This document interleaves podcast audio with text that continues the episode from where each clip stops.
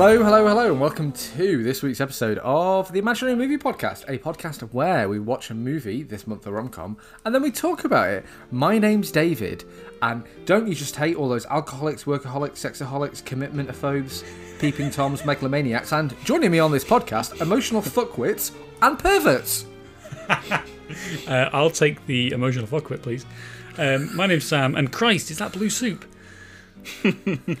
Uh, and I'm Ross. I'm the one who smokes like a train, drinks like a fish, and has the spews the verbal diarrhea on this podcast.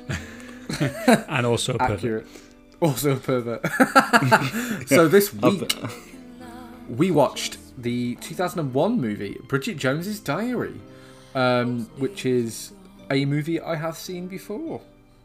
Uh, yeah, 2001, so not a 90s film, although based on a 1996 novel. So, Based We're getting better. novel, We're- and they started, they cast it all in '99. Um, so Damn it. And I think a lot of the, it's we talked actually just just while we're on while we're on the '90s for a change. Um, we we talked about it in the past, not for a while perhaps, but like even though this is a 2001 movie, it's kind of not like Yeah, it's like a, a very 90s, 90s movie, 2000 movie. Like you see it in all the decades. Like there's lots of 80s 90s movies from like the early 90s that are just kind of like. Do you know what I mean? Like a lot of Arnie films that were made in 91 or 92 that are proper like 80s action films as opposed to, you know, that 90s vibe. And this is Mm-hmm. really is like a 90s movie. I suppose when the I script think- got written, it was 90s, wasn't it? yeah. Well, it's, yeah, it's based in- on a 1996 book, and it's kind of like it's in that world. Um, in the world, by the way, where this woman can work for a publishing house and somehow have a career. Promedia's Yes. dead. Yes. The um the so we, we should also say that during this this month in February we're doing rom coms. This is our this is our second rom com. Um, I think our properly our proper first, like right in the in the ditches romantic comedy though, isn't it? This is this is one of the one of the classics you'd probably say for people who are into rom coms and Women mostly. Um, Yes, although yes, I'm and- not and we- casting any any aspersions there. No, but they're the target audience for this, and we should say that you know this isn't necessarily a film aimed at us, but we're going to give it a fair shake. Um, although I don't think any of us are particularly like in love with this movie. I think really? that's not. I think that's an understatement, Sam. it's an understatement. All right, Ross. Yeah. Well, you'll Just get you'll get Ross your hates moment. women. We know that. That's fine. If we can accept that and move on, um, I Wow. think I have an easier Wow. time with the podcast. Heard it Um, first. So in this film, um, Bridget Jones, the, uh, the the the character, is de- uh, determined to improve herself while she looks for love in a year in which she keeps a personal diary, based off a 1996 book by Helen Fielding, who also wrote the screenplay for this, um, and was like very heavily involved in the in the making of the film. I think one of her friends uh, the the director was Sharon Maguire. She was she was quite a close friend of Fielding, so it's a very kind of it's it's quite a it's quite a well made movie, and I think you can see that everyone's having fun. You know, which is which is often a good starting point for a, a film like this. I think. It certainly is. Um, on the writing of it, Sam, um, just just briefly um, about the book, um, calling back to our Sex in and the City episode, um, this is a very similar sort of thing where I think Helen Fielding wrote this book in the um, in the mid '90s, based on I think like a a series like some short stories she'd published in a newspaper or a magazine or something. Like so, the Bridget Jones character already existed as kind of like this made up, fictionalized version of, you know, herself at that age. So it's kind of like a reflection on her own struggles in a lot in a very similar way to Sex and the City was when we did that. Like a very similar kind of like born from the same fruit sort of thing. Mm, mm, mm. It's also, I mean, the book it's so based on the, the columns, but the book is basically Pride and Prejudice, isn't it? You know, and, and this film is basically Down to down to Colin Firth being Yes, yes, who famously playing was, Mark um, Darcy again. Mr. Darcy. yes, in in in I think it was '96, the the BBC adaptation. So it is very on the nose that this. Is I love the um, Prejudice. I love the I love the, the the the casting thing. There must have been like right, we want a Colin Firth type, and then someone was like, I think we can get Colin Firth, and they were like, No, we can never afford Colin Firth. Isn't his name Darcy as well? Yeah, fuck it, it's fine, it's fine. it's one less thing to remember. But Um, um, yeah, well, just I just think it's it's a film that I had seen before, and it's a film that I'm like relatively aware of. It's one of my wife's favorite film, favorite romantic comedies. She is um, she's quite adamant that this is a really good movie, and and I kind of like as we were discussing it afterwards, she kind of won me round a bit in terms of some of the criticisms that I had, which we'll get to. But I, I just think there's a lot, you know, before we shit on it, there's a lot of good stuff in here. I think, like, I think Renee Zellweger is doing a pretty, pretty good job of, of bringing together like a really over the top, almost hysterical at times character, and turning it into something that's quite focused, funny. You know, it doesn't, it, it could go either way, and she's doing a, a good job of towing that line, you know, between totally maudlin and, and insanity. And that's that's something I think that you could really miss if you kind of just think of this as just oh that's just Renee Zellweger doing that thing because you know, as a new yeah. as a new character it would be quite um, novel I think. Certainly. Um, let's let Ross come in and just maybe tell us what he thought of the movie before we jump into maybe talking about the plot and a few finer details. Um, I am not a fan. Um, this. Your I'm, Honor. I'm, yeah, yeah. I'm, I'm, I'm trying to make sure I'm concise and I don't go in all guns blazing. No, fuck this. This is bullshit. You know. Yeah, um, we already, he already did that before we started recording. yeah, we, yeah. we let him. Yeah, the, I'm trying to be composed here. No, just so, go for it, Ross. Go for no, it. So I, I think Sam, you know, you mentioned Renee Zellweger did a good job. I would, I would agree there. You know, she, you know, she doesn't blow me away, but I don't think I don't think it's a reflection on her because I just think it's it's a poorly written script and it's a poorly done movie.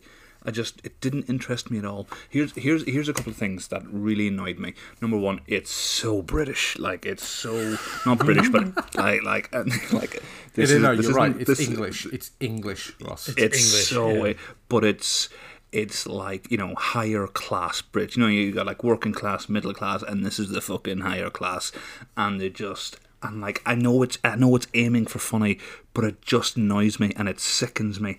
Couple of things that don't make sense to me. Number one, you know Renee Zellweger's character Bridget Jones, when she first meets uh, Mark Darcy by Colin Firth, um, you know she's a tra- you know he seems like an attractive guy. He's a barrister. He's got a great job. You know what I mean? Oh, this is a prospect. And then five minutes later at that party, he slags her off. You know, like I did it for my intro. You know, he says like, "Oh, she smokes like a chimney, drinks like a fish. She's got a vulgar mother, and she spews verbal diarrhea." I don't know about you guys, but if I there was a lady who I was attracted to, and she slagged me off two minutes after meeting her, that, I'm put off. You know, I'm like, you know what? I don't fancy her anymore. The other thing that annoys I don't know, is, Ross. You guys are both married. I'm very single. I wouldn't necessarily well, call well, my quits. wife says that to me now, but she can't escape. she can't escape. Well, you can't escape. Yeah, that's that's the reality. Uh, no, I'm not getting sucked in there. Um, but the, the, the other one though, the Smart. other guy is thank you. Um, Hugh, Hugh Grant's character, Daniel Cleaver. You know, they end up together. They have this sort of like uh, passionate sort of affair, and but he this character is introduced by Bridget Jones as a misogynist sort of womanizing character. So she knows what he's like, and then she gets upset, like she's like like it was a, like it was a, a shock when he does the thing that she knows him for doing, and like that doesn't take away that this character is a is a dickhead. He's a dickhead, but you don't get angry at a crocodile for snapping your arm off when you get too close. This is what you expect from people. And I just think as well, like, she feels like she's hard done by because she's got to work at an office where she's broke off with someone. Well, you dated someone in the office. This is the risk you take. You're not the victim here. I'm sorry. These are a couple of things. These are just a few of my horrible things. This is just some things that really annoyed me. Enough um, for the singing, you guys. Jesus. Um, yeah, I, you know what? I think I think yeah. There's there's a lot in here that is about like character motivation that I think is is really confusing for me. Mm-hmm. Um, so much of it is to do with the fact that that Bridget Jones herself is just a really really like insecure character, you know, mm-hmm. and obviously that's a lot of it's how it's written. And some of the stuff we talked with Nicola uh, was was was very much like she is there representing the audience. So you know, especially in in this time where mm-hmm. um, you know this is the kind of one of the first movies like this where we're seeing a fairly realistic portrayal of what women are like and how they go around and, and, and you know manage the dating and what they have to what they have to contend with. Yeah. Yes. and- Spoilers, men. Uh, women are also people. Yes, yeah, and so and she and she but so so there's there's kind of like she's very flawed and she makes stupid decisions. I think one of my criticisms though is like right have that have all of the poor decision making, but kind of take it somewhere you know. And this movie never really Mm. it never really gives. I don't think for me it doesn't give Bridget Jones an, enough of an arc um, to say. Yes, she makes poor decisions. Yes, she has no confidence, and yes, she's shat on by men and uh, almost literally every single person who who is in the movie. Like everyone is just shitting on this woman, and you kind of want it to go somewhere though. Like have her reach a Yeah, point there where isn't she's- there isn't like yeah. a satisfying arc in this film, Sam. You're right, and it's like a the ending being that I guess spoilers for this movie that came out 19 years ago, 20 years ago. Christ, um, like Stop. the ending being that Colin Firth likes her is kind of like a bit fucking right. in a Let's- teen let's movie, circle- that's a satisfying emotional ending. In a movie about people in their 30s, it's kind of like it doesn't have carry the same weight, you know. Let's circle back to that because that's obviously at the end. Yeah, we'll- we'll come to that. Because yeah, I've I've got a couple of points on that as well. Well, let's do. Let's talk about um, our three main cast members, shall we? Um, Because um, Mm-hmm. I, I just want to get. I think- ju- sorry, Dave. I just wanted to get out just to just to finish uh, my thought on this movie. Um, is that I I don't have a dislike for Renee Zellweger, but I really disliked Bridget Jones. Um, and the case in point, when she left her job and she managed to get a TV and television, wow, fantastic! That's you know that's a step up. Well done. Ah, as if you could make money in television. Ah. yeah, spoiler. Look at all these dead industries. Liz, hey, don't don't laugh because I work in the video games industry, and right now everything is peachy. But you know, twenty years time, it's, it's going to come crumbling on me. Um, but what I don't, Ross what, Griffith's Diaries. But what really annoyed me is, you know, obviously she got that job. She was underqualified, but she did it. Do you know what I mean? It's the sort of fake it till you make it thing, and she's in that job for what you would consider to be a certain amount of time. And then her, you know, her producer says you need to get down. You know, for this case, it's the I can't remember the the character's name, but it was this like high high level sort of court case you need to cover, and she didn't know what's going on. Now, when you're in that job for a certain bit, this is a really nitpicky thing to get annoyed about. But when you're in that sort of level of position, you make the effort to know these things. You know what's going on in current affairs. When you're out like a news reporter, and she didn't know, and it's like she it's like and it's portrayed like oh she's gotten herself into another mess. Well, no, she didn't fucking do the due diligence to know what's going on. She's lazy, and she's you know she, if she, if I was her producer, she'd be sacked. That's my opinion of her. Strong words. From Fair Ross. enough. Uh, well, Ross is is um, in a Dragon's Den situation, not employing Bridget Jones. That's I'm good out. to know. He's out. Um, so let's talk about uh, Renee Zellweger just just briefly, because um, Mm-hmm. obviously, like this is really her vehicle and her movie. Um, and I guess spoilers, she's not British. Um, which I suppose, um, if you didn't know, you maybe could watch this movie and think that she was. I think she's doing a- good enough job with this accent. I have thought further thoughts on it, but i I'll let you come in, Sam. Yeah, well, she she uh, just very quick. She was there's quite a lot of sh- uh, about quite a shock when I think she was um, cast in this because it was a it was a very successful novel, and there's quite a lot of buzz about this movie. And then it was like, and so we're going to get to cast one of the, you know, uh, uh, archetypal British female characters in in modern fiction. We're going to get an American to do it. what? like yeah, so so I can kind of see like they're being concerned, but I, I think I think as I said, oh, I'm kind of done my bit, but I think even just the accent is is is pretty good. Like I think she's I, she's doing I, well I didn't know any difference. accent. I, s- sorry, sorry. I was, we all sound I, like I was I was fooled. fair. Hmm. Um, I I don't know. She's she's okay, and like she's doing a vague enough Queen's English thing, and she's good doing a good enough job of that. That it's fine, and they never really like address, you know, where she comes from or anything like that. But it's just a little bit too clipped and a little bit too clean for.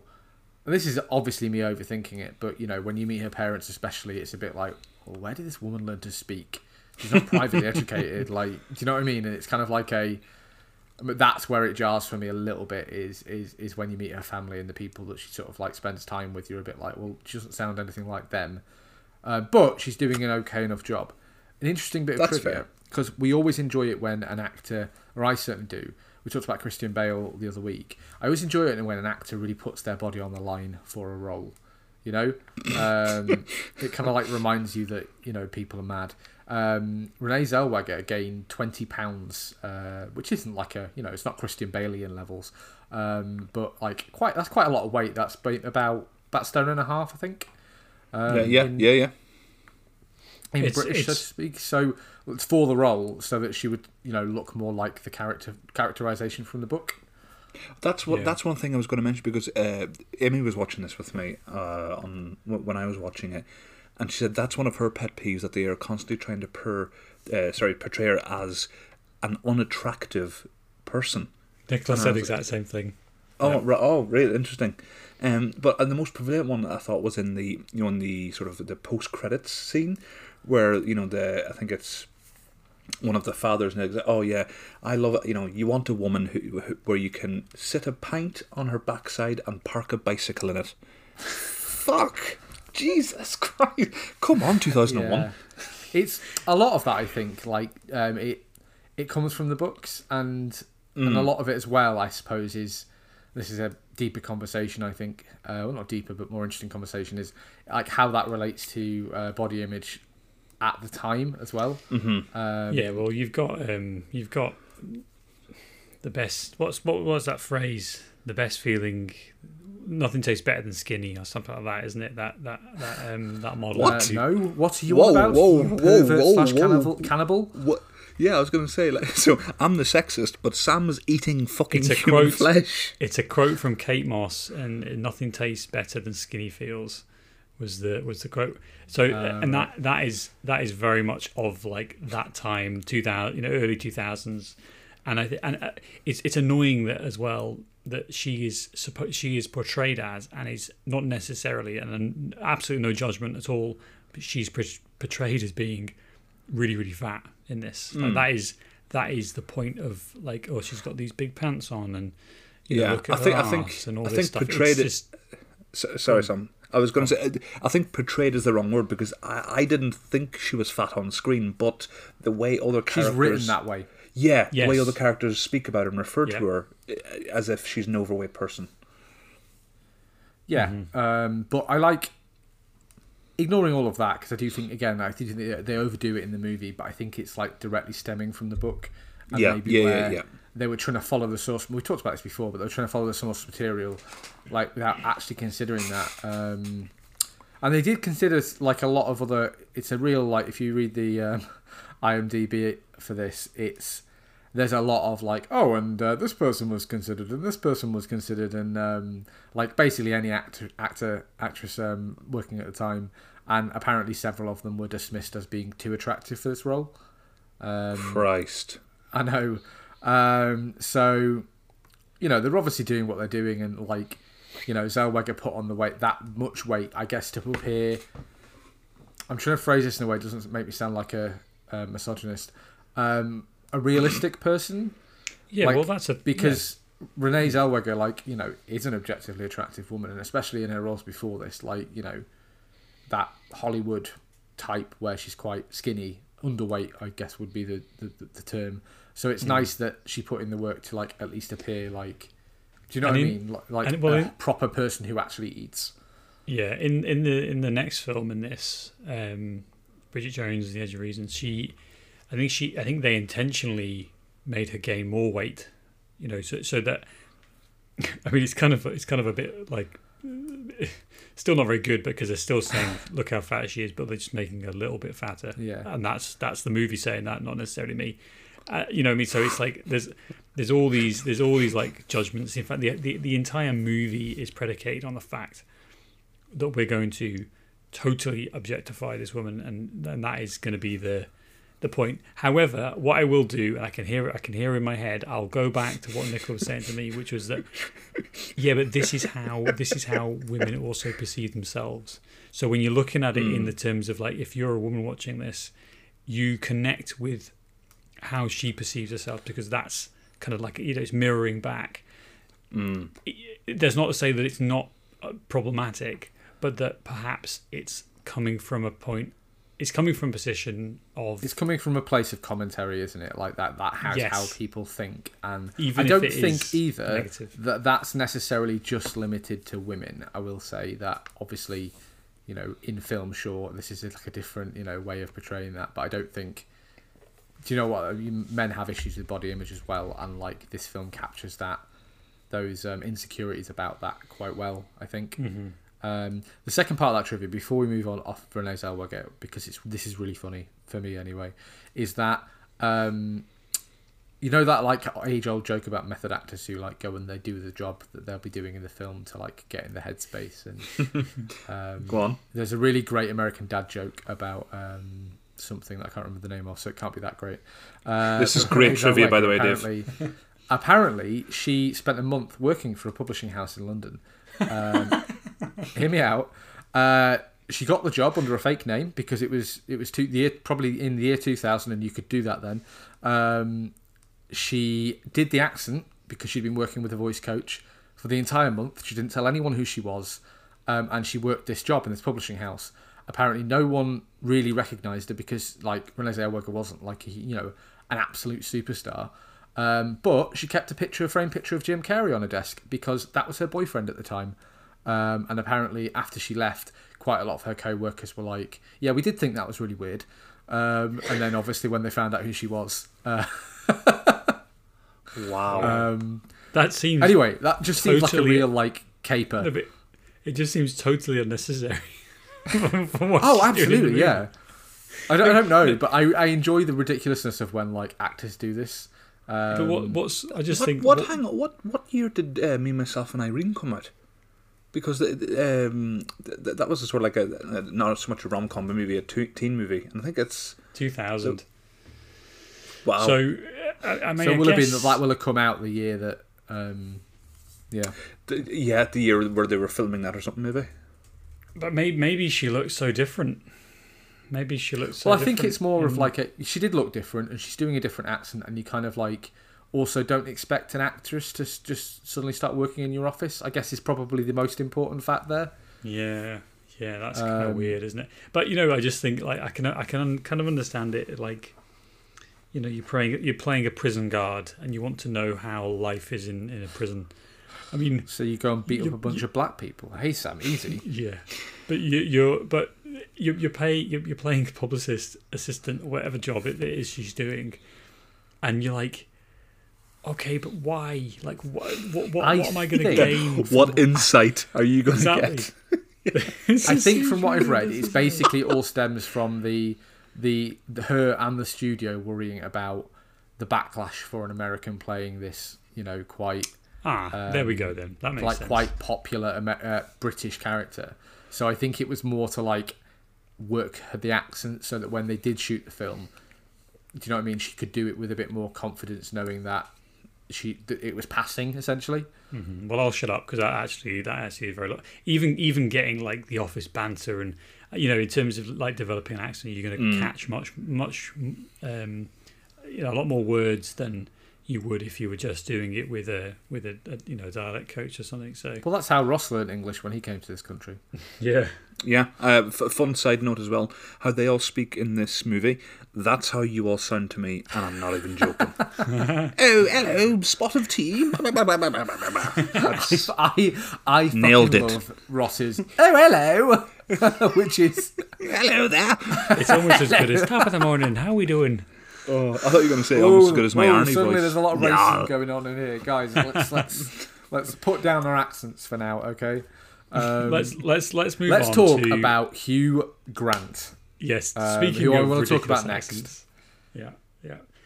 What do we think of Hugh This is Grant? kind of against type for Hugh Grant. Um, I fucking hate Hugh Grant as a rule. Um, I hate his smug face. I want to hit him. Say what you really feel, Dave. can I Wow. Can I explain? Um, in every other movie Hugh. Grant is in, he's playing this really nice and really pleasant and really just like really wholesome dude, and he's really nice and like. So I actually quite liked him in this because it's against type and he's playing a proper scumbag, and I kind of enjoyed that. But Well, well, think well, as a rule, Hugh Family- Grant is just boring. he does he does play he does have like an edge to some of his roles doesn't he you know like he's not always he's not always the Ah, the, I got I got to side. I got to side with Dave on this one. I think he Yeah. he's always like the good boy. I think like Family Guy had the best joke about him. Well, there's this scene, he's like, I, I, I, I, wanted to, to, to, to ask you out, but I'm just so charmingly befuddled. And like, yeah, that's that's, that's exactly Very it. true. Um, Yeah. Like the only other film I can think of, because I'm by no means like a, a Hugh Grant head, um, the other movie that's occurring to me where he plays a bit of a an asshole is about a boy. But he's not that much of an asshole. He just doesn't want to spend all of his time with his kid, which is totally reasonable. Whereas in this movie, like, do you know what I mean? He's smoking and he's he's the bad boy. you really connected think, like, with that film didn't you Dave? Who isn't smoking in this film? Fucking hell, Oh, this smoking. God, I want a cigarette. Christ. in the house as well oh man. like they're smoking in the house In in Dude. restaurants.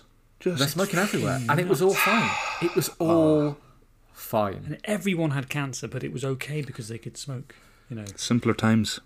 So We're I guess we're it. kind of done with Hugh Grant. I think he's yeah, I think he's all right in this. Like I think he's very very overacting. I mean, Yeah, goodness. but at least he's acting. yeah, perhaps. At least he's doing something. Colin Firth is like a fucking cutout of Colin Firth in this movie. Name one scene See- where he gets to do anything apart from when him and Hugh Grant have a fight. right. I This I disagree. I This is no. Hang, well, I'm I'm going to come in here in support of uh, Dave Sam because this is part of the reason. sorry, Sam. This is part of the reason I don't understand the attraction because beyond that initial thing where you know when they meet each other at the beginning of the movie, oh he's a good-looking guy, and then he slags her off. Every interaction they have then is like, "Hello, hello, I'm Colin Firth." It's just nothing. There's And no, I'm here to tell you about being a barrister. and there's no charm in him whatsoever. What is getting her like, mm, this is the guy. This So- is the guy. For this, Uh, I Ross, think he has a really good job and he's good looking. yeah. For this though, I think we really need to go back to um, Pride and Prejudice, don't we? You know that that is the that is the character here. That is the I'll be honest with you, Sam, that's not a property I'm super familiar with. No. Other than jokes in other things about it. Yeah. right. Well, let's let's. So Pride and Prejudice is is basically the, the set is the the the set. It's this- story time with Sam. Yeah, but we've got two. We've got two characters. We've got Mr. Darcy, Mr. Darcy, who is he is the it's almost exactly the same, but this is a uh, Jane Austen novel. So you kind of have to go back to that as like this is the point that they're trying to make. They're trying to make that connection with with um, this 19th century novel, which is you know I kind of get it. It does it does as, as an aside. It as an aside. I think if this had been written ten years later, um, I think this would be um, Pride and Prejudice fan fiction. That's what I think this would be. In the same way that Twilight is um, is ripped off from Blade. uh, no no other. Fifty Shades of Grey is ripped off from Twilight. You know that real like we're just going to do it and then we're going to make we're going to make movies and make billions of dollars from it. I think is exactly the same thing. So so I kind of get Colin Firth here. I kind of get what he's going for, and I think that the I- I can't make necessary judgment on the attractiveness of this, but I think the the kind of quiet, aloof character is a very it's a very um, well worn type of thing, isn't it? It's a character that we've seen. is, but it- throughout, it, and I don't- It doesn't I- seem to like gel with this movie and with Bridget Jones especially because like you never really understand why. Like you can't, I I can kind of understand why why Colin Firth's character is interested in Bridget Jones because he's a very like, you know, um, closed up, very proper and upright barrister, and Bridget Jones is a person who like is lively and speaks her mind and isn't afraid to, do you know what I mean, appear stupid or anything like that, which is exact opposite of what he is. I can kind of understand it from that direction. But the only the only reason I can understand Bridget Jones being interesting in, interested in this character is number one, she's got a real fetish for Pride and Prejudice character. That's that's the front runner. Number two is that he's really handsome. He doesn't say much, and he has a nice job. Like, I just I don't feel like the film does a good enough job at explaining why she's so interested in this man. I- I'll just say, if I didn't know this was supposed to be a rom com, I would think every scene with Colin Firth in it, I would think, well, he's going to go into another room and put a shotgun in his mouth. He's just so miserable. I'm Um, laughing. Yeah. Um, don't I don't get it. I don't get it. But thanks for the Pride and Prejudice thing, Sam. That was super helpful. Go read a book. No, go and listen to a podcast. Fucking hell, Yeah, Sam, we no. talked about this. Um, Um, the so, tell me about I mean, Men, Sam. the other the other characters. Uh, just just very quickly, Jim Jim Broadbent. I always like Jim Broadbent in pretty Oh, much anything he's I so see him. nice. Yeah. Isn't, isn't he Yes. good? He's just he, he's like one of those real. I don't want to say forgotten gems of British um, acting, but he, he doesn't come up enough for me as like an actor who just this very small role he completely carries it Yes. to the point where I said to Nicola like um, Bridget's dad and and uh, what's her mum. I was like, "There's the real love story of the movie." Like, Yeah, yeah, Look at those Sam, two. Sam, you're completely right. Because I was even saying to Amy when I was watching it, I was like, I'm more interested in the dad and how he's dealing with his wife leaving him than I give a fuck about Bridget. Yes, I was like, you know, yes. this guy is heartbroken. His life's falling 'Cause apart. It feels more realistic. Yeah, Mm-hmm. yeah. I'm, I cared more about him than I did about Bridget and her fucking problems. And the, the bit where the bit where the wife, the the, the, the, the Bridget's mum comes in and he says to her husband, you know, oh, I'm just, I'm so sorry, and I, I hope you'll, you know, will you forgive me? And he's like, oh, you know, it's been, it's been, it's been a lot, you know, it's been, this has been really hard. And then she starts crying, says, oh, shut up. of course I will. Shut up, you stupid tart. yeah. Which is really, it's like a very real moment, isn't it? In the in a, in, a, in a in a very exaggerated movie, you know, as as they go. Um, It's a classic example of like you're watching a film and you're like, God, I, w- I wish I was watching that movie that's going on inside this movie. yeah. You know, just fucking rewind it a bit and just yeah, that's it. There, go down, go because there's legs there. There's legs there. Jim Broadbent's an interesting character. That wo- that bloke the wife's going out with, who's beating her up. Apparently, he seems like an interesting character who you could really despise in a movie. You know, Mhm. give me that. Yeah, that's yeah. Definitely. So, it- are we done with the cast? Um, I was just going to do uh, an aside with the cast. Um, the guy who plays Uncle Jeffrey, J- Jeffrey, James Faulkner. I want to say, uh, like he doesn't, you know, he's not overly sort of impressive, but I will say, like I think he was one of the best performances in it, purely because at the start of the movie you see him, and before he's, int- you know, she says, "Oh, that's my Uncle Jeffrey," and the way he's looking at her, I'm like, something wrong with that fucking uncle, you know, and, and, pervert. and, Ross, and then he, looked at his, he looked at the casting card. It said Uncle Jeffrey pervert, and that's, that's all Yeah, the yeah. direction he was given. But but but Dave, he conveyed that to me by the way he looked at her. That's what I'm saying. That, that that's how good he was. And I was like, this Yeah. uncle, he's not on the level. And then he squeezed her. I was like, what is going on? it's a real compliment to this movie that I think that you get quite a lot of like minor characters like that who hmm. You know some of them aren't even named but you know enough about them. Do you know what I mean? You know enough about them and they're doing enough a good enough job. Like the um the woman who works with Bridget uh she's also very very good for that. Like she's not really doing a lot to affect the plot. Perpetua but you know you get that this is an officious bitch and she hates Bridget not because of any other reason than like she wants to succeed in her job you know? And Yeah. like you get um a few characters like that throughout where you're like oh yeah i get it i get all of that and that's you know they're doing a really good job acting and that's a compliment to this movie is that the small cogs in it are doing a really like a really workmanlike but good job in the background Mhm. Mhm. And that's yeah. Even even the friends, even Bridget's friends, I think are really like it's very identifiable, isn't it? Some of the character traits. You know, the the very sweary woman is the one that always sticks out to me Is like, yeah, I can really imagine someone like that. I think it's and I think a lot of that comes from um, from the book as well, and and kind of the writer's experiences of you know posh people in London in the nineties, and all these all these people who who have their own flats and aren't living in a uh, renting a flat share with eight other people who are all lawyers. You know, like there's, there's all these. Well, that, that's the nineties, isn't it? That's Yeah, the- you know when yeah. you can afford your Oh, own place. yeah this woman can just go out and get interviews for jobs she's wildly not qualified for uh-huh. it's fantastic isn't it Another reason why another reason why I hate her like the housing she's got. She's able to get jobs that are high paying that she's underqualified for. Everything disgusts me.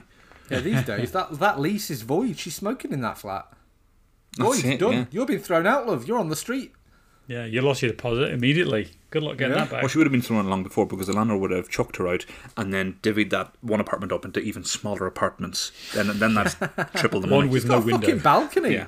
Y- y- yes. Uh, anyway, let's let's get off this because I will burn things. Damn real estate. So the, the thing I want to talk about, and I, and I think it comes down to the to the um, Colin Firth character, is like there is a very very set structure for most Character rom. in inverted commas. Ca- Yeah, well, wait for it because there, there- there's a real like set structure for rom coms, um, and I think that this is a good example of a film that follows the structure but does something a little bit different. And if you if you kind of knew if you know what to look for, you can tell immediately that Colin Firth is the one that's going to be the the, the love in, you know the, ultimately who should end up with and not Hugh Grant. Um, the starting point is the meet cute, which is where boy meets girl effectively, and we get this. We, we, we see this with um, Hugh Grant at the at the office. The kind of I guess it's not really a meet cute because they kind of know each other, but with Colin Firth, it is very much a meet cute because we get the the the awkward conversation, and I think that.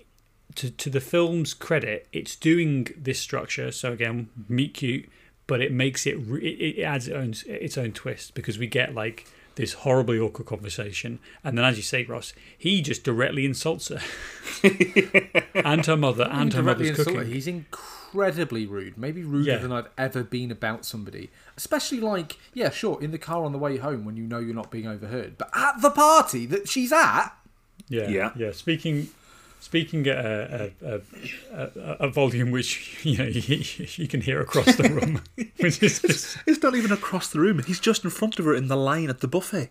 uh-huh. He's he's he's in front honestly, of her. Colin Firth seems like the biggest prick in the world. He also just dumps that girlfriend he has at a second's notice. yeah. But I'm you sorry, you know worry that horrible woman we've been making fun of for a year? Yeah, I'm in love with her, so I'm off. I'll see you later. Peace. it. Oh, note that girlfriend, Miss Honey in Matilda. I was like, Yes. it's that's Miss Honey. Oh my god, she looks so different. Um, so the meet cute. but the, what's important, right? What's important for the, in in the formula is that you have opposites attract. Like if the woman is bubbly and blah, blah, blah, then the guy's going to be cold and stoic, and the other way around as well. So, So, I think Bridget Jones is a character, and Mark Darcy isn't a character. I got Isn't you. a I'm with you. Sam, I'm with you. you also get you also get like the moments where um, there's there's the friends. Think about this scene in a movie where they're all chat, all the all the women are out having a drink and they're all chatting, saying, "Oh, just leave him," or "Oh, he's you know like it, there's so many of these scenes you can think of from Yeah. romantic comedies. But again, the film is doing something a little bit different because it's like you've got this really caustic group of friends, which actually they're kind of horrible to her, which is which is, which is a bit funny as well. Um, like they don't really. They're kind of invested, but you kind of get a sense that they're a bit fucking sick of this woman who just why, why won't you just get a life to, together? And when they're when it's just the three of them, they sit and talk shit about her all the time. You know, oh here she comes, fucking moping again. Oh hi Bridget, how you doing? It's like it's like any group of friends, you know. Yeah. Yeah, like this group of friends. Yeah, I'll, we'll chat later, Ross. I, I wouldn't, I wouldn't Yeah, say yeah. friends, colleagues, maybe. Uh, I'm, podcast I'm texting you right now. Sam. The, the other point, the other point again, you, is is the point where the like, not the all is lost moment, but you the the boy loses girl thing, um, and that is where obviously there's some bust up, and then we we we we kind of have a fractious moment. We don't think they're gonna they're gonna turn out. Um, and then finally, they obviously reconcile. There's a usually a speech, and then they kiss. Now, what's interesting with this film, I think, is that it's doing this, Colin Firth, and if you just took rid of, to get rid of Hugh Grant, it is very much just following that formula. You know, if you just get rid of Hugh Grant entirely, then it's just going to be meet cute, don't like each other, bump into each other again, kind of maybe warm up a little bit, have some shared connection, and then boom, um, argument, and then go home. That's kind of the film. But by adding Hugh Grant into it, I think it really fucks up the whole um, mix because you think that she's happy in the first 25 minutes. You know, she's she's walking on the bridge looking all delighted with herself, and the billboards are saying, "I'm drinking less. I'm I'm having sex more." And then it, it like the film is purposefully like almost lulling you to a false sense of security where he's going to be the dickhead um, that gets gets her brokenhearted, and Colin Firth has to be the one to come in. So I do think it is a I do think it is a clever screenplay. I, I do think it is a clever film that's trying something different, you know, compared to uh, Four Weddings, a Funeral, whatever else that has come before this. Uh, and I think it should be credited for that. You know, it's not it's not just so formulaic as as it might seem on the surface. Yeah, it's um, like I said, I didn't hate this movie, and I've been a bit more maybe disparaging than I actually feel because there's a lot to make, there's a lot to dislike in this, um, and I'm certain you agree, Ross.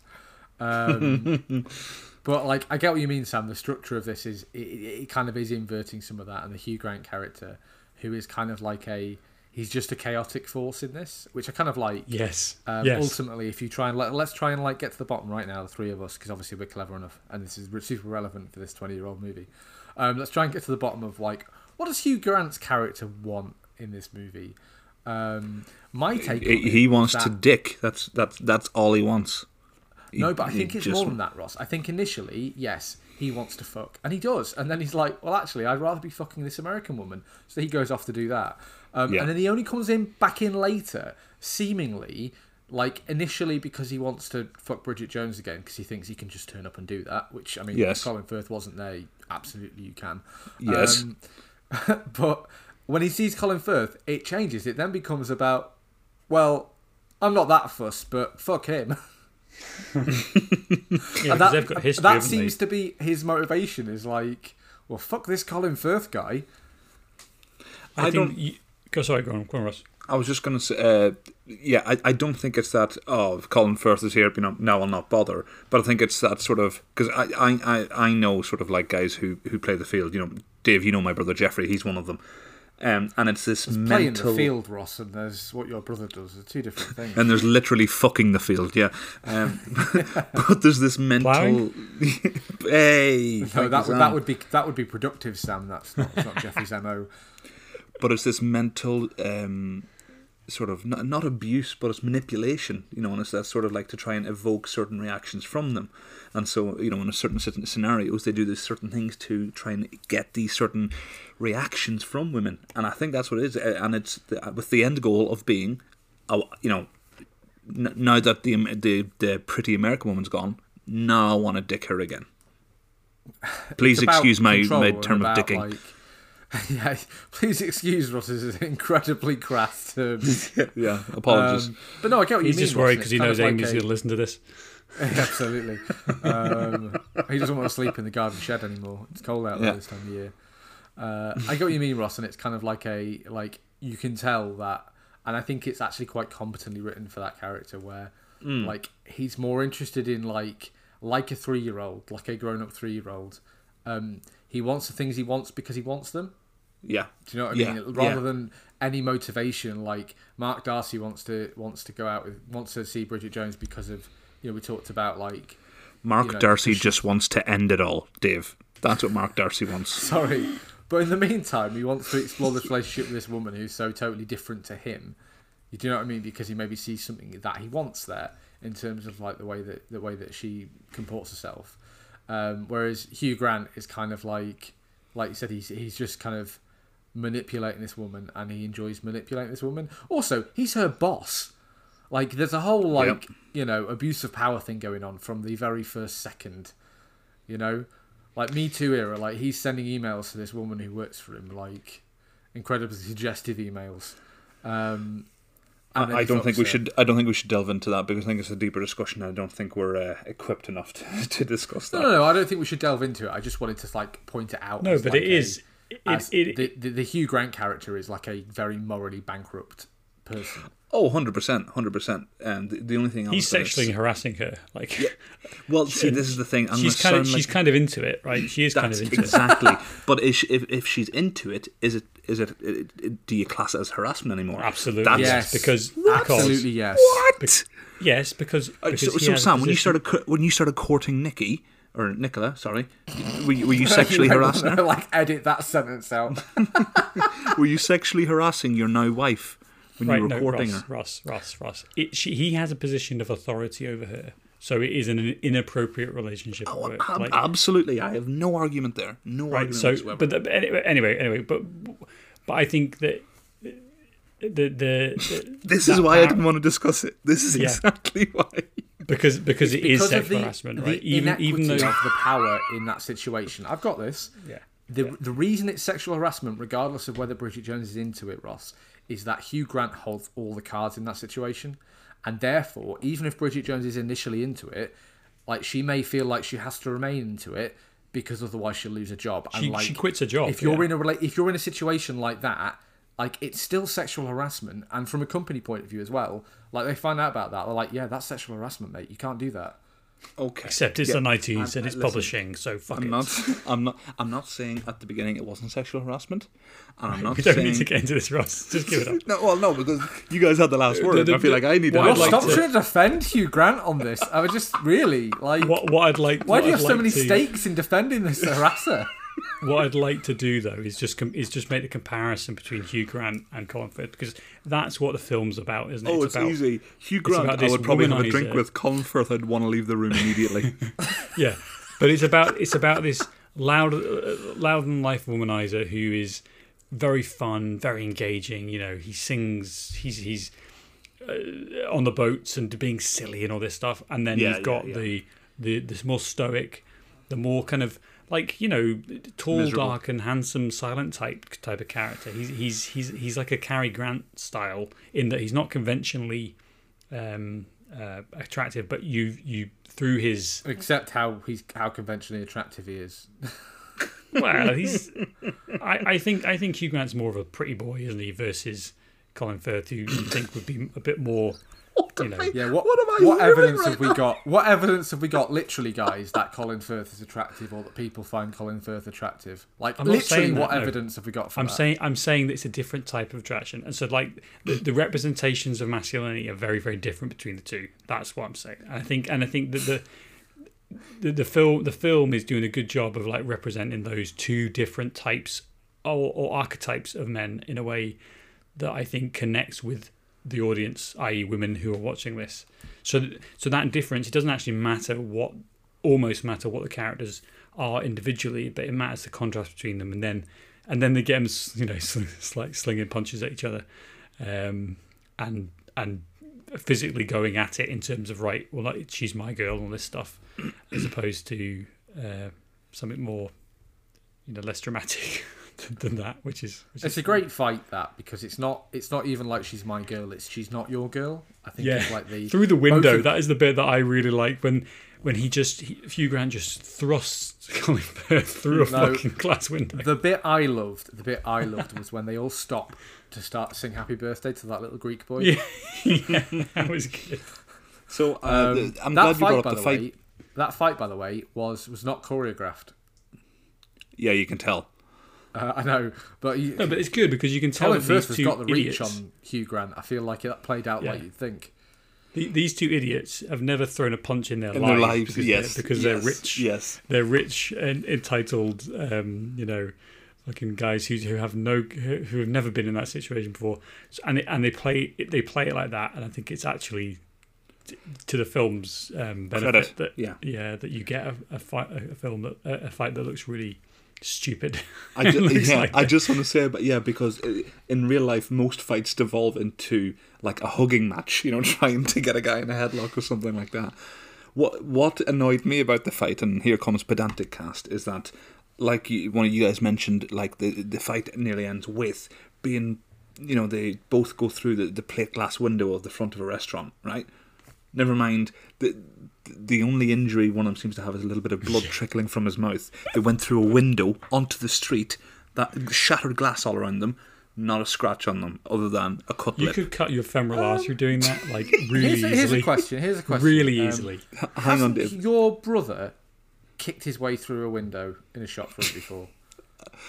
I mean, well, I, I I can tell that story if you want.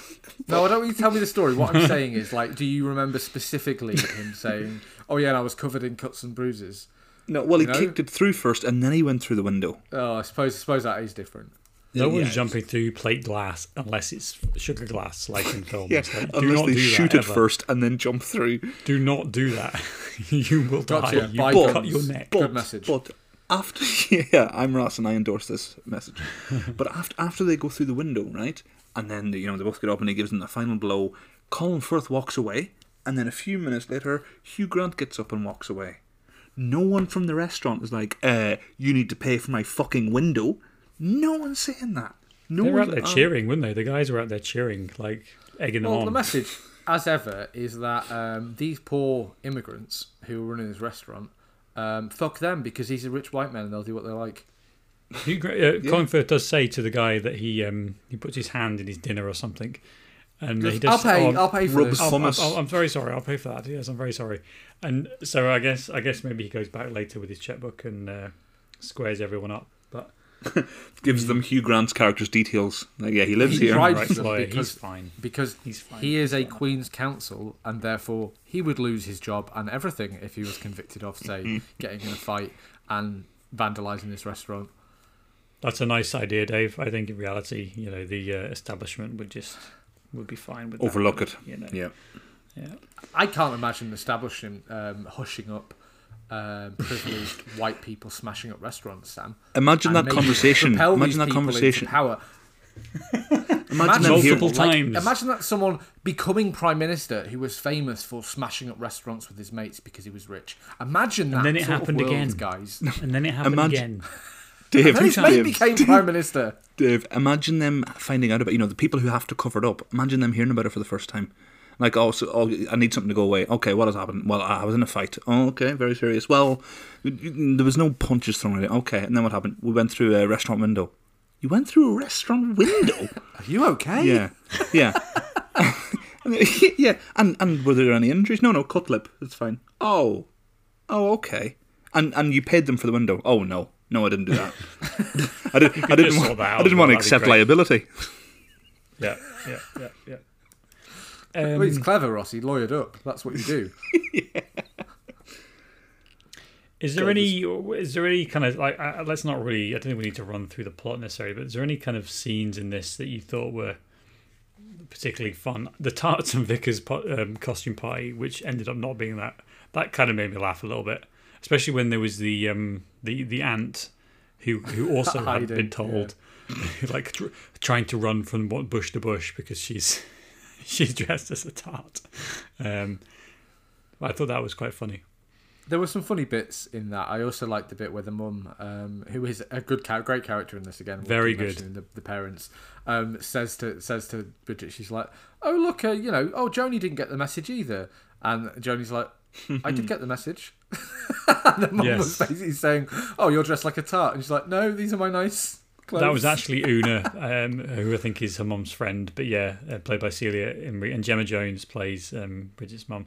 So there's, I, I really like um, her Gemma Jones's performance actually, especially alongside the the, the the boyfriend that she gets, the salesman, TV salesman, or whatever it is. David Dickinson. um, I mean, not David Dickinson. Obviously. Yeah, Oh, yeah. The, the guy from QVC. Yes, there's a bit she lets because he's got he's got a very he's got a very deep tan, you know, orange, and then Yeah, yeah. and then the dad says he looks red now, and then when she comes in, she say up close he's actually purple. Which I thought was great. It was really good.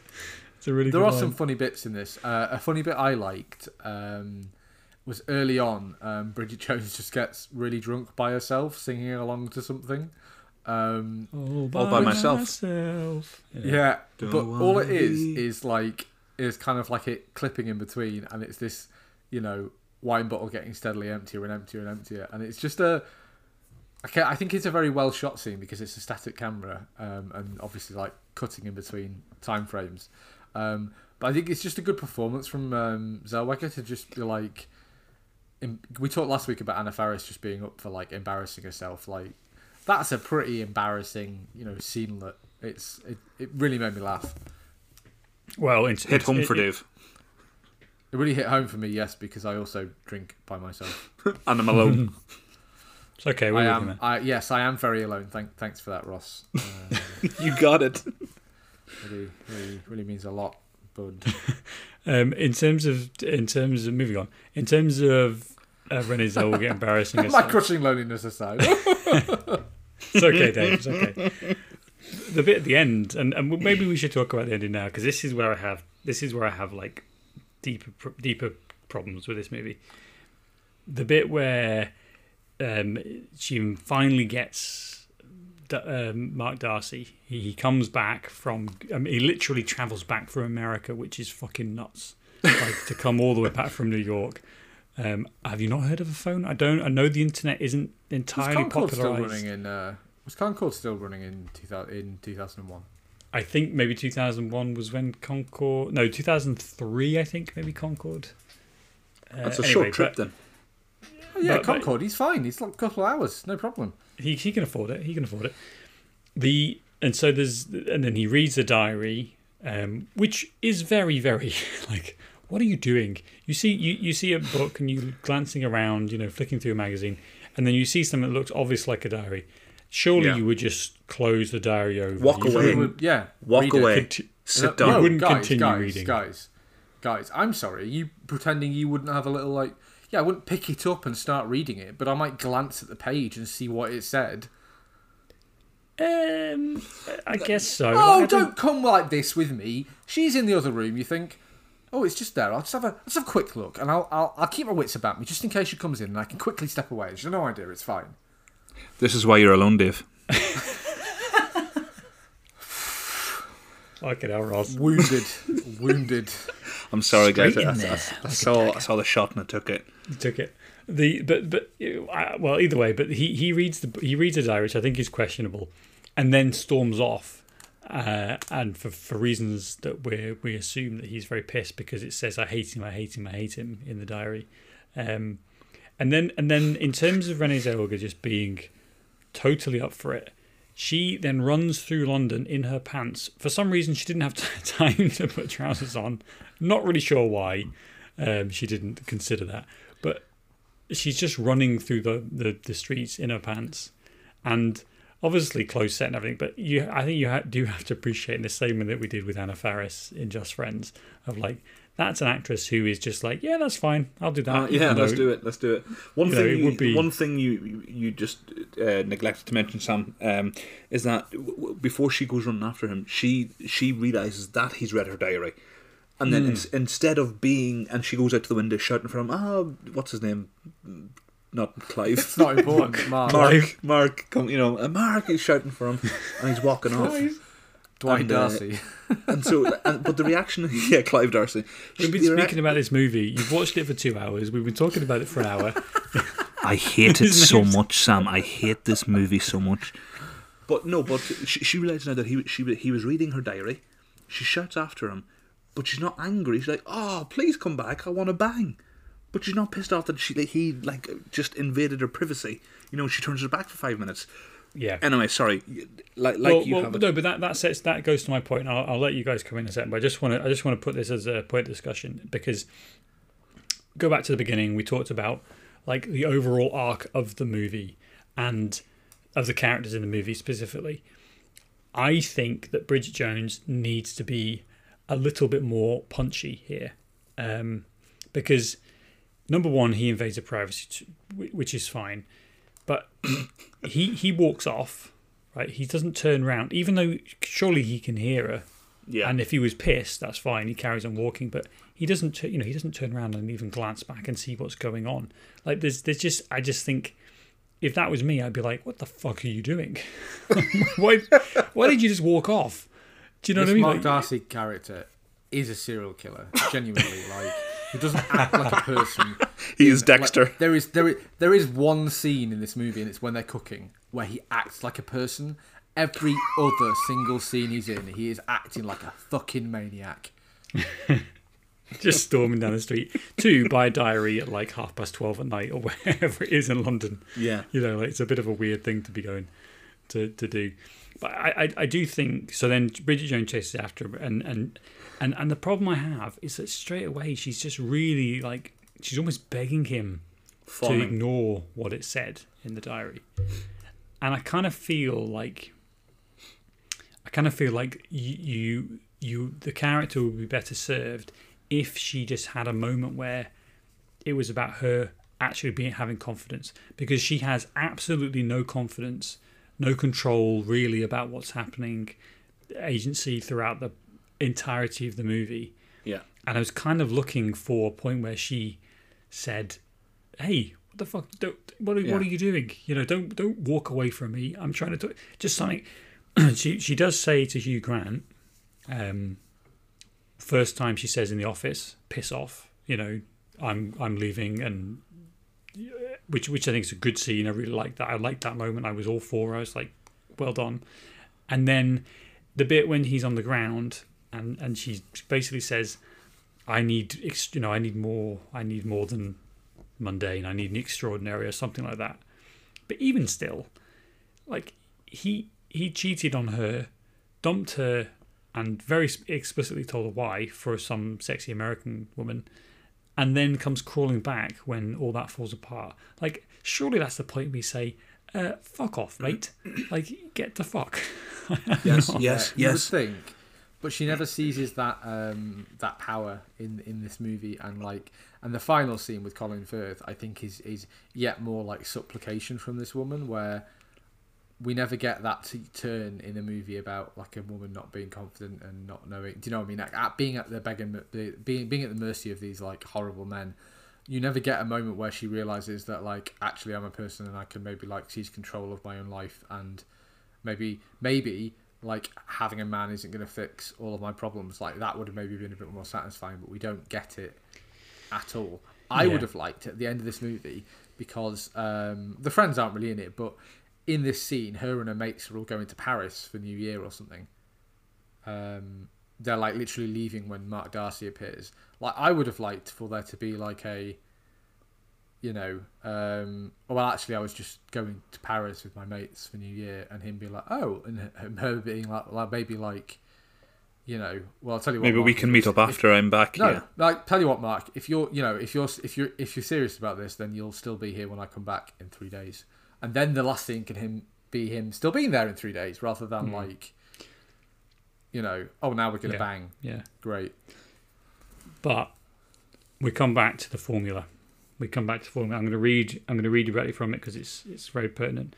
So number one is the speech and so number four is the speech and kisses. It's the final part of the the, the structure. Uh, quote: When the chaser eventually catches up with the the person he's chasing, an epic Sounds a bit verbal predatory. It does. But an epic verbal declaration of love is sure to follow. In fact, the speech will likely be so epic that it would dispel any any remaining notions of such events actually occurring in reality. and and this is where the grand the, the, the, the miscommunication will be forgotten, and the rest of the movie is, is is just them happy ending.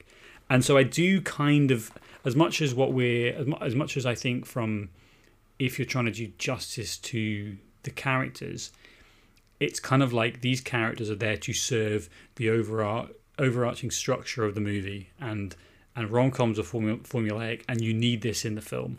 And that's you know when i was speaking to nicola about this that's what she was she was very clear that you couldn't have that moment. And i think it's a really nice line actually where um, bridget jones says nice nice nice boys don't kiss like that.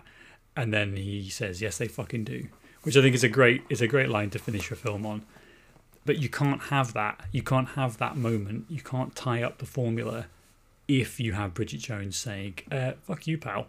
Do you know what I mean? And having a bit more, a bit more power and agency, and and maybe it's for other films to do that. Maybe that's the, the kind of argument for this is like, this isn't the film for her to have that moment. She can do that, uh, or a character can do that in in a different movie. Um, so. It's I not kinda not sure. trying to do, is it? No, no. So j- judging it for what it's trying to do, I think it's probably very successful. But maybe in a different world, like if they remade it today, I think, you know, as a straight remake with whole different characters and whatever else, or maybe in twenty years, I think they won't make those same choices. They will make her much more punchy, much more having to willing to take control and having agency. You know, compared to someone who's just kind of you know is is a Yeah. is a bit of a Well, she's kind Um, of superfluous to this whole. Not superfluous, obviously, because she's the main character, but she's not a driving force behind any of it. no Um, Darcy and Cleaver, which is uh, we haven't mentioned, I think is um, is uh, Hugh Grant's character name is Daniel Cleaver. uh, Hugh Grant. You mean Uh, what did I say? Hugh Grant? That's what I'm saying. Oh, right. Never mind. okay, good, good, because I thought I might have said another toothy British guy. Um, like they have this antagonism that's like not even related to Bridget Jones at all. Yes, totally. It- like they have they have this whole like you know like They're not fighting over her. There is a cut of this movie in which Bridget Jones is a side character. Like, Yeah. and the story is about these two characters fucking despising each other because Hugh Grant fucked this guy's wi- Japanese wife.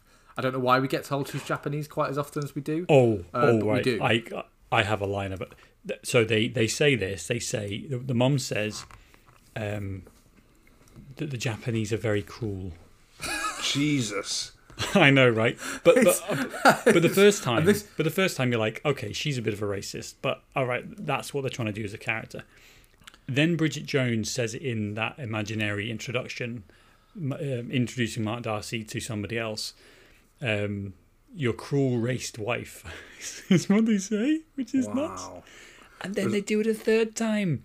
It's there's a third joke where they talk about the Japanese being very cruel, and you're like, fucking hell! Like I can imagine. It's the it's the One time to show that someone's We're racist. not very respectful of other races. No, one time to show someone's racist, twice if you really really like the joke, right? But three times, you're just a fucking racist. What are you doing? I s Yeah. maybe it's a line from the book, but fucking hell. I think it must be because this is a very white movie as well. Um, we haven't really talked about. I, I'm trying to think of a of a character of color in this movie at all.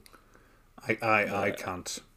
Uh, no. Uh, I don't think there is. No, I don't No. think.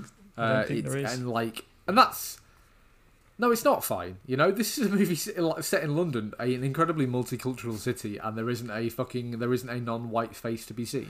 But it's mm-hmm. set in London with rich people. Yeah. Yes. There you are. which is which is again it's just it's it's a, it's you know I, I say oh it's time but I don't I don't mean that as an excuse I'm just I'm just saying that's the reason why you know like Yeah, we, yeah, we haven't the really reason got there yet is. have we yeah Wasn't there a line as well, like where she's introducing her friends, and she just refers to one of her friends, uh, Tom, I think his name is, who you know, and he, he's he's gay, and she just refers to him as, oh, he's a massive puff. yeah I think Whoa. twice Yeah, I think twice several they, times. they say I think the parents Yeah. say puff a lot as well.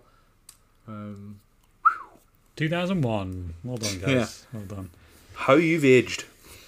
um, poorly. So I guess uh, is there anything else we want to talk about anything that really you know No, strikes you put it in the Um, ground and bury it. in the kind I really hated this movie. Really hated it. I, I so it's one of those things where um, you've infected me, Ross. Not infected me. I mean, we, should, we, should, we should maybe not say words Just like just that just during get a shot and it'll clear up. Don't worry. Whoa. during our current pandemic. Um, but uh, what I mean is that like I've come in, I came into the podcast thinking, you know, actually I, I enjoyed bits of this movie and I laughed. I think I think the comedy aspect of it, I think is pretty good. I think when this movie's funny, I think it's intentional and it's well done. Um, I just think it's the like the rom portion of the rom com. Like if you shine a light on it even a little, you're a bit like, why why are they doing anything that they're doing? Mm. Um, I do think it's quite a well-made movie, uh, but you know, like it's like a it's a don't think about it movie. But maybe it's because I'm a man. Maybe that's it. I I, don't get it. I, I, I think for me the reason I might hate it so much is because you know I, I mentioned before you know it's that you know the the upper class English sort of thing, but also it's it's a movie that's twenty years old and this is my first time watching it, and so maybe I'm being a bit harsh. You know I need to you know cut it some slack because it's two decades old. Uh, I'm not ruling out that as a possibility, but I really didn't like it. I, I I do I do understand it. Like it's not. I laughed at bits. You know, it wasn't like a a, a laugh every minute type thing for me. But I, I well, I think you mentioned Dave there. Just I, I think it is a really really well made movie. I think the screenplay in particular is just like it's really really tight, and everything is everything that they're trying to do. They get they do well, or they get away with enough. You know, so you you're not completely. Um, the immersion isn't broken i think which is which is kind of what you want for a, a film like this especially rom-coms where everything is a bit weird and a bit over the top and it's exaggerated and that's kind of the point you know. So as soon as you break that immersion you end up in a position of going what? You know and i, I understand that, that you could come away feeling like that but for me i think it was like it was enough. Um, and i also think the context of this is important as well. There's not this is a I'm going to say it, it's it's a seminal movie for what it's trying to do at the time, and you can see the um, knock-on effect to films like Bridesmaids. You know, like films for women that aren't that aren't framing it in a way that's it's all nicey nicey. Like she's a that women realistic. aren't. Per- it's it's a real like um, rejection of the porcelain doll rom com. Yes, absolutely. Pretty Woman. You know, you know, there's a I good know. If, example. I don't know if we're doing like a really classic, old fashioned rom com this month, but Mm. you know that it's that idea that like women are, uh, you know, on this pedestal and perfect and flawless, not- and, this is kind of like a rejection of that. And oh yeah, women are people too, which is kind of what they're I not shitting their movie. pants. Yeah, they're not shitting their pants in a um, in a in a, a wedding dress that they're trying on, which I think That'll is a come later. That'll come later. It's a scene- that's a scene from Bridesmaids, which is pretty funny. But so it's it's not quite that extreme, but I think it's a it's the beginning of that type of that type of w- uh, movies for women that aren't Yeah. uh, actually written and directed by women as well, which this film is, which I think is a you know imagine if this was directed by a man. It would be even worse. It would be even worse. yeah. It'd be a lot funnier for be. one. I'm joking, I'm Ross, you're joking. cancelled, Ross, shut up. You need to- Joking. You need to shut up. I'm joking. Amy will listen to Um, this. You will pay for that comment. I'm not editing it out. I don't care how much you pay me. Sam, you texted me that. you told me to say Um, that. So, just as a final sort of like thing here, I just wanted to maybe put this in a bit another, bit of context of like we obviously trashed this, but these movies have made. There's three of these Bridget Jones movies, and they've made a lot of fucking money. Um, I think I think the last one, the the Bridget Jones's Baby, was 2016. Um, so God, that's already five years ago. Um, Oh.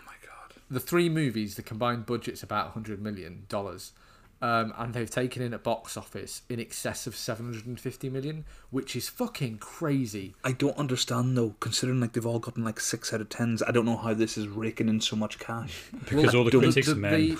The, the reviews go this. The first one gets like seven out of tens mostly. The second one I think has 22 percent on Rotten Tomatoes, Yeah. and then the third one is about seven out of ten again. Um, I just think Ross, like, it's a character that we we mentioned before, like, and, and I'm going to use the term again, like lightning in a bottle. Like, I don't think this movie would have maybe had the impact it had if it had been made five years earlier or five years later. I think that Yeah. it really kind of like captured a a gap in the market when it came out for rom you know um, rom coms feats you know for women starring you know with a story about a real woman if that makes sense It You know, reminds like me a of. flawed person Sorry, go on. um, so I think maybe that's why it's remembered as as fondly as it is, and it is. This is kind of a cult classic. Like the people who like this film really like this film, you know, you know Sam's wife included. Like it means a lot to a lot of people, which is odd, and that is why it's made so much money. Yeah, it's kind of like James Bond, isn't it? You know, we all know that James Bond is is is not a realistic thing. Like it's silly, it's ridiculous, and it's entirely targeted at at, at men, just wholeheartedly. And yet, people go and watch them. You know, especially the especially the ones in the nineties. You know, the, the the name of the fucking woman in Goldeneye was Onatopp. I mean, Jesus Christ! You know, like there's no subtlety. There's not. There's there's nothing. You mean you weren't? You mean you mean that's okay? That's that's not okay. But Octopussy was. I was going to say, I thought that was going to be your example. No, That's th- far worse. That's far far worse. but but it's because it's because I'm a child of of, of, of that era. Yet GoldenEye made three hundred and fifty million dollars. So you know what do we know? And I think this is a good example of what do we know. Um, it, it- people like it, so that's kind of that's kind of enough, isn't it? I know the eyes of a psycho killer, and that's Mark Darcy. Cold, dead eyes of a shark. There's a there's a there's a there's a word that springs to mind, and it's murder suicide.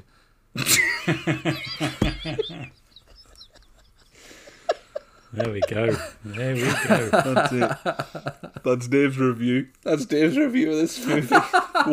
One word springs to Two words: murder suicide. That's a confusing review of this of this of this light rom com from the t- from the t- turn of the century. That's a confusing and oddly threatening review. Just line in that. Oh. Like, like, like in a newspaper. It's Just, if you're looking for this comedy rump, David Newell says murder suicide. Four thumbs up.